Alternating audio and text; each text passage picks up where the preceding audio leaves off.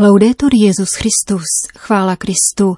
Posloucháte české vysílání Vatikánského rozhlasu v sobotu 16. ledna. Vážení posluchači, dnes vám po krátkém aktuálním zpravodajství nabídneme esej francouzského filozofa a teologa Jean-Luc Mariona, letošního laureáta Ratzingerovy ceny, který se zamýšlí nad recepcí poslední encykliky papeže Františka Fratelli Tutti. Pěkný poslech z Říma přeje Jana Gruberová. Zprávy vatikánského rozhlasu. Vatikán Indonésie. Svatý otec vyjádřil soustrast obětem zemětřesení, které ve dvě hodiny v noci na dnešek zasáhlo indonéský ostrov Sulawesi. V telegramu podepsaném kardinálem státním sekretářem Pietrem Parolinem a adresovaném apoštolskému nunciovi této azijské země arcibiskupovi Piopovi papež ujišťuje o modlitbě za trpící a povzbuzuje záchranáře zapojené do pomoci. Telegram zaslaný církevním a občanským představitelům Indonésie vyjadřuje papežovu solidaritu obyvatelům ostrova zasaženého otřesy o síle 6,2 stupňů Richterovy stupnice. Se zármutkem přijala jeho svatost papež František zprávu o tragické ztrátě lidských životů a destrukci majetku způsobenou silným zemětřesením v Indonésii a vyjadřuje svou upřímnou solidaritu všem lidem zasaženým touto přírodní katastrofou. Kardinál Parolin ujišťuje, že se papež modlí za zemřelé, za uzdravení zraněných a za útěchu pro všechny, kdo trpí. Zejména pak čteme dále, povzbuzuje občanské autority a ty, kdo jsou zapojeni do pokračujícího úsilí o vyprošťování a pomoc a všem vyprošuje boží požehnání síly a naděje. Otřesy země na ostrově Sulawesi způsobily rozsáhlá zřícení domů a budov, včetně místní nemocnice. Záchranáři bojují o život lidí uvězněných v ruinách. Operace stěžuje nedostatek těžké techniky. Vatikán. Papež František zaslal soustrastný telegram do padovské diecéze, kde byl dnes pochován někdejší almužník papežů Jana Pavla II. a Benedikta XVI. arcibiskup Oskar Ricato. Svatý otec s vděčností připomíná tohoto diskrétního služebníka církve, který pěstoval vnitřní život i pozornost vůči nejslabším a s pokorou a oddaností vykonával svůj úřad, zejména ve státním sekretariátu svatého stolce a v apoštolské dobročinné pokladně. Papež zmiňuje rovněž péči a radost, s níž se zesnulý arcibiskup věnoval pastoraci, zejména při udílení svátostí křesťanské iniciace a vyzdvihuje jeho bdělost a zdvořilost. Telegram podepsaný státním sekretářem kardinálem Parolinem je adresován padovskému biskupovi Klaudiovi Čipolovi, který dnes vedl pohřební obřady ve farním kostele obce Arsego, kde se roku 1929 arcibiskup Bricáto narodil.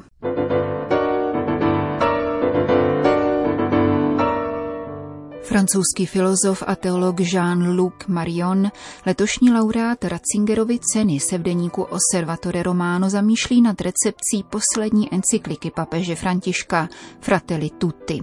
Profesor Marion byl členem Papežské rady pro kulturu, kam ho jmenoval papež Benedikt XVI. a pravidelně spolupracuje s mezinárodním časopisem pro kulturu a teologii Comunio.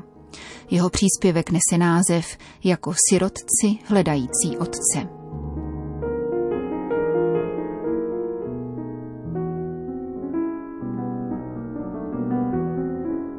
Jak můžeme zhodnotit přijetí a dopad encykliky Fratelli Tutti několik týdnů po jejím zveřejnění, ptá se francouzský filozof v úvodu svého příspěvku. Její úspěch závisí na síle a správnosti její politické analýzy. Papež František se v ní vrací k četným předchozím analýzám, které rozvinul jako arcibiskup Buenos Aires a zároveň podrobně vysvětluje jedno tvrzení Benedikta XVI. Stále globalizovanější společnost nás navzájem přibližuje, ale nečiní z nás bratry. Postup tohoto globalismu, dodává František, v běžném případě podporuje identitu silnějšího, který chrání sám sebe, avšak snaží se rozložit identitu slabších a chudších oblastí. Zdůvodnění tohoto návratu zpět jsou podána velice precizně. Nové ideologie, výklad člověka jako čehosi dosud neužitečného či již neužitečného, tedy jako infrahumánního odpadu. systémová chudoba, sociální a ekonomická nerovnost mezi pohlavími a dokonce otroctví, ze kterých plynou potrat, obchod s orgány a rozkouskovaná třetí světová válka. Řeč tedy není o ničem jiném než o takovém pojímání člověka, které připouští možnost nakládat s ním jako s předmětem. Nenaplnila se možná naivní naděje, že vymizení výslovně ideologických totalitarismů nás osvobodí od ideologií, idolatrie trhu, globalizace, sahající až ke globalizaci pandemií a přeměna myšlení v informace a data. To vše sebou nese riziko nového totalitarismu, tentokrát anonymního a skutečně univerzálního, totalitarismu žádostivosti. Není zapotřebí přílišného filozofování k tomu, abychom poznali, že se zde vůle k moci povyšuje na zvůli.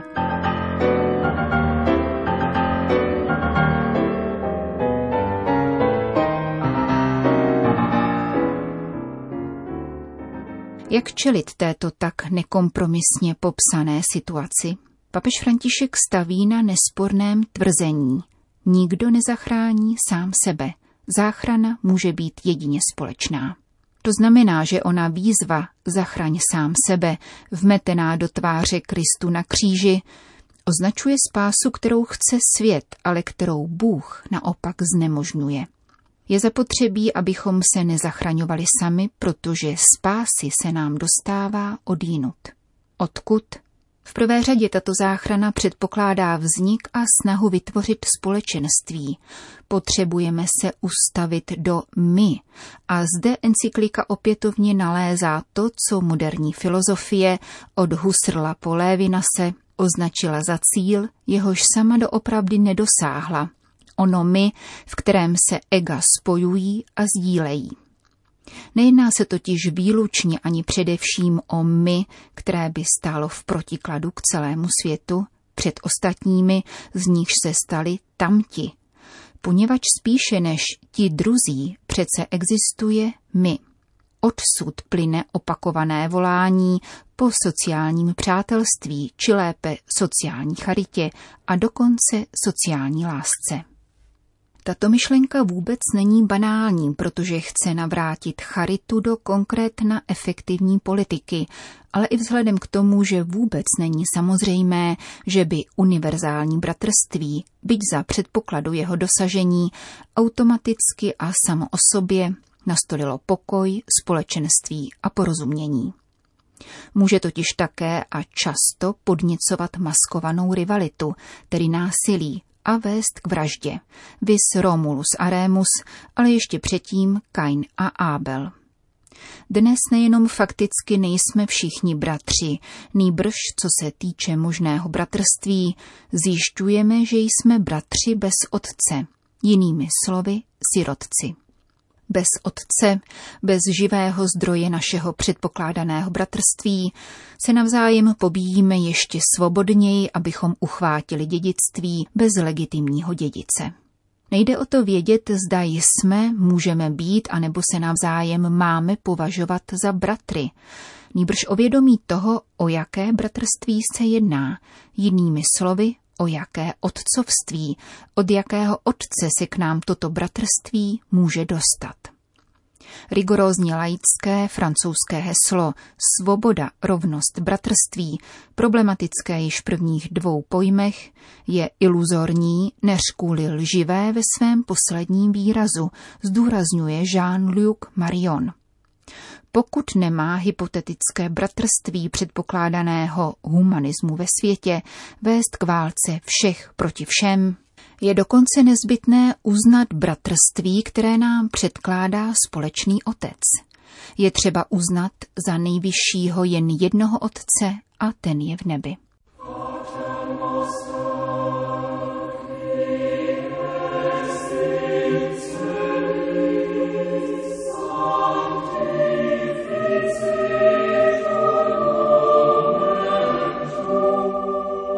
Ba co více, encyklika doslova říká, Ve skutečnosti víra naplňuje uznání druhého neslíchanými motivacemi, neboť věřící může dospět k poznání, že Bůh miluje každou lidskou bytost nekonečnou láskou a tím jí propůjčuje nekonečnou důstojnost.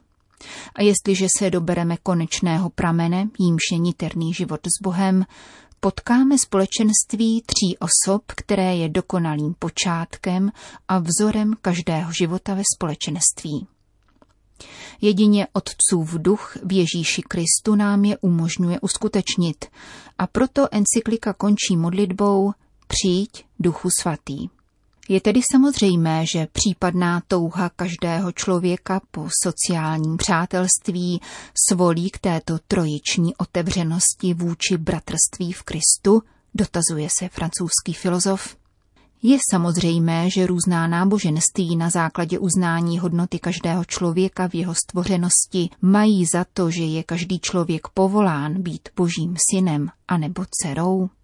Neodlišují se snad různá náboženství s výjimkou křesťanství právě tím, že nemají odvahu nazývat všechny ženy a muže adoptivními božími dětmi v úzkém smyslu slova? A nebo je Bůh svěřený křesťanům pro všechny pouze odjinut myslitelný a možný v Ježíši Kristu? Bylo řečeno, jedině nějaký Bůh nás může zachránit. Zbývá stanovit a ukázat, jaký Bůh. Encyklika tedy může vzbudit dojem, že světská otázka po bratrství tady bez rozdílu dostává odpověď v sociální lásce a také trojiční milosrdné lásce, kterou duch vylil do našich srdcí. Skutečnost, že vzbuzuje výhrady, plyne z toho, že důvod křesťanského bratrství, totiž uznání jediného Otce, který je v nebi, ponechává jako teologickou implikaci. Právě proto, že jej neuznávají její adresáti, křesťané a zejména nekřesťané.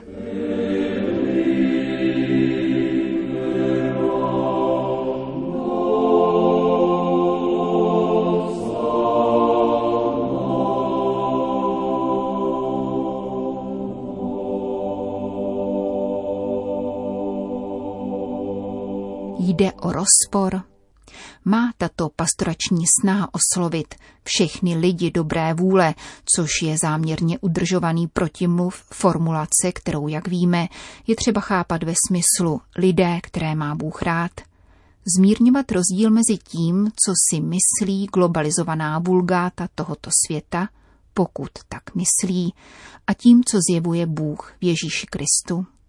Zajisté nikoli – Konec konců, jak ukazuje současná exegeze Pavlovy řeči na Aeropágu, lze se domnívat, že apoštolát má zacházet co možná nejdál, aby přiblížil různá hlediska a vytvořil provizorní, ba dokonce úmyslně dvojznačné přemostění, které zblíží ku příkladu neznámého a jediného Boha, nehledě na pojmenování. Ostatně Rerum Novarum a Gaudium et Spes se o něco takového pokusili a nikoli neúspěšně. Avšak, jako v Pavlově případě, křesťanova řeč musí nakonec tuto rozporuplnost připustit jako cosi normálního a nevyhnutelného. Vždycky se někdo odvrátí od zmrtvých vstání a někdo je přijme, jako diviš. Rozpor nespočívá ve zvěsti, nýbrž v jejím účinku. Neoznačuje nějaké napětí ve zvěsti, nýbrž místo jejího střetu se svobodou, která jí dopřeje sluchu či nikoli. Každé křesťanské slovo musí tuto rozporuplnost ve vztahu ke světu nejenom snášet, nýbrž také ji vyvolávat, protože jedině v ní může hlásání dosáhnout svého účinku, vzbudit víru a nebo odmítnutí.